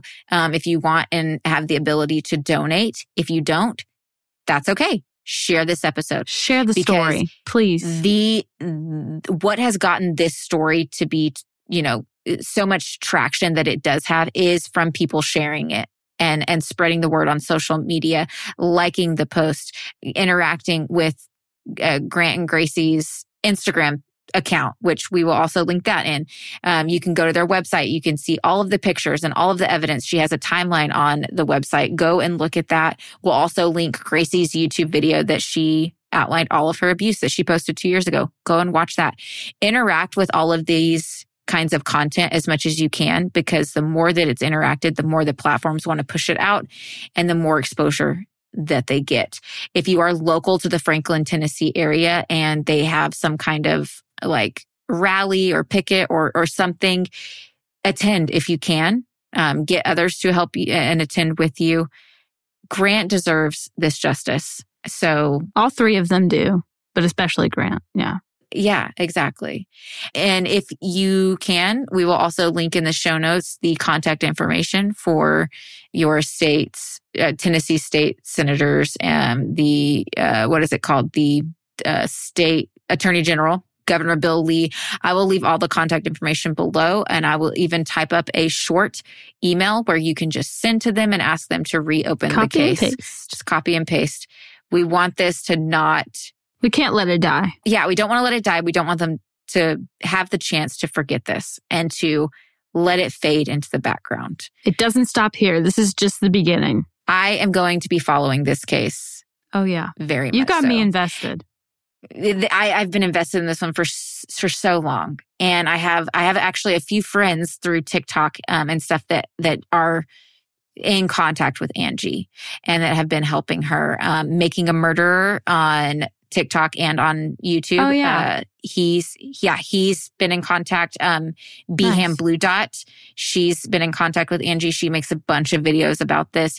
He his position and and him being this good man in church and this godly man has been able to help him circumvent the legal system time and time and time again. But no longer because we're calling his ass out. Uh, I, I think he ended up selling his house in Tennessee, and we don't currently know where he's living because it was getting too hot. That PI probably knows. Yeah, I And bet you know does. what? Yeah, Guys, if 200 of you donate a dollar to that GoFundMe, that's an extra $200. You know, like it's the little things that matter. It counts. seriously, if you can, if, even if it's just a dollar, that's it's It's you know, enough. Great.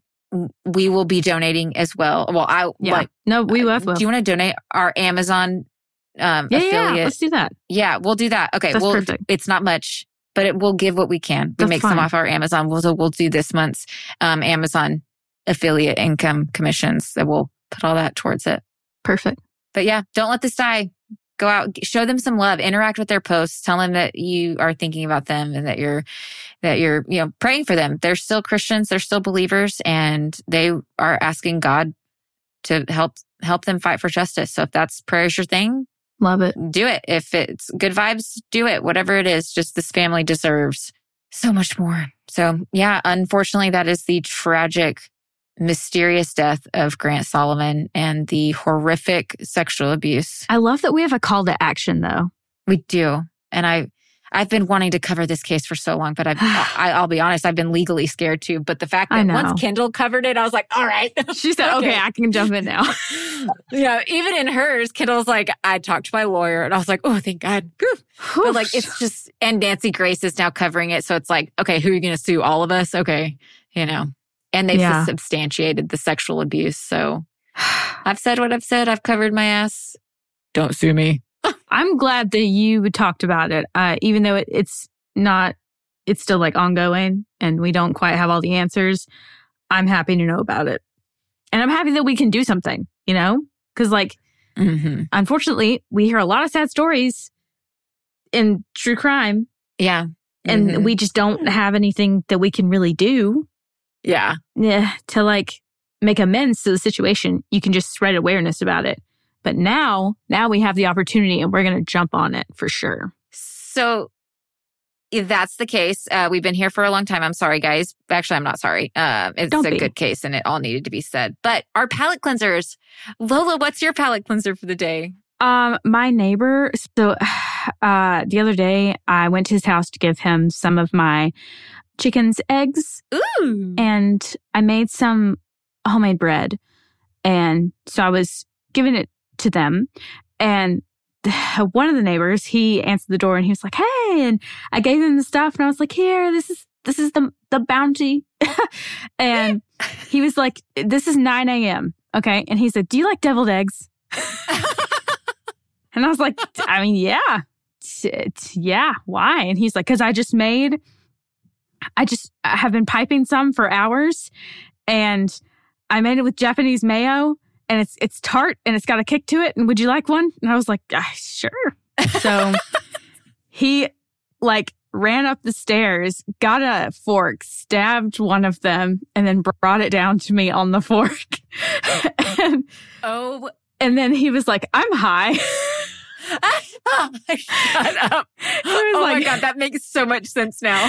he said, I had an edible last night and it's still here and I have so much work to do today and I don't know how I'm going to do it.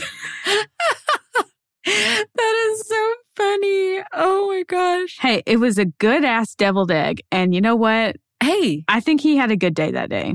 So Yeah, he definitely had a good day. It reminds me of that video. This guy is like, so I played this game where I wanted to see if I could change my truck brakes before this edible kicked in. and he's just like looking at the camera and he's like, uh, he's like, I lost this round. But I've, I've been so mad for the last 20 minutes. I've been so angry about why dolphins don't have feet. And I, just I need to go see that. I love that. Oh It gosh. was so funny. Okay, Anyways, okay, so? So my um I was about to say my edible, my palate Yeah. cleanser. So I have a rose vibrator. It's, Oh. it's it's it's amazing. I love it. Well, okay. When it charges, it's like magnetic. So it like sits on this little like platform, tiny little thing. Looks like a it's like Is it a leaf? Anyway, No, it's, no, it's not a leaf, but it's like like a size of a half missed opportunity. half dollar. I know, very missed opportunity.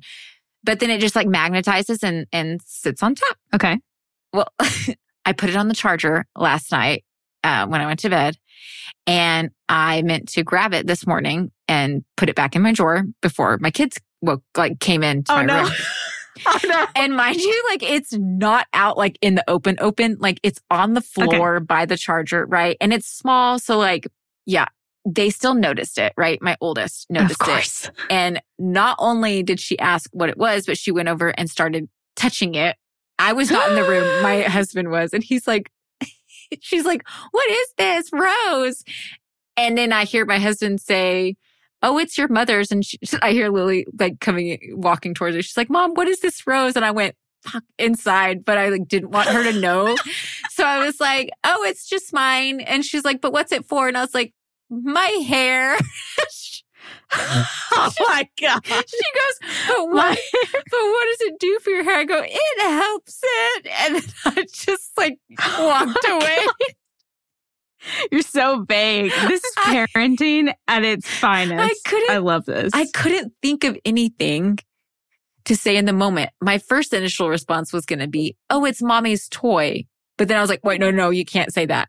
And Say it's a mini vacuum. It's- a mini vacuum to clean the No, desk, to clean the keyboard. because then she would like come and try to like use it one time. She'd like try to find it's it. for medical purposes. Yeah, it's a mis- mis- Say no, I can't suck say things out of my eyeballs. That would hurt. then they won't touch it. Oh gosh. Yeah. So my child found my vibrator today and was Perfect. very confused on what it was. I love it. But yeah. Nice Anyways, palate cleanser. I know I need to go eat a snack. I need to take a Me break um, from this case for for for a day. Just take a breath. But we'll put everything in the show notes. Please do the call to action. Show some love Yes. to to this Angie and Gracie. And yeah, we will see you guys in the next episode. Bye. Hey, heathens, if you're enjoying the show so far, please remember to like, subscribe, follow, do that shit, you know, whatever it is. Uh, and please leave a review if you can, if you want to, if, if you feel inclined. This Choircast podcast is produced by Laci Bean and Lola Robbins and audio engineered by Eric Howell. Thanks for listening.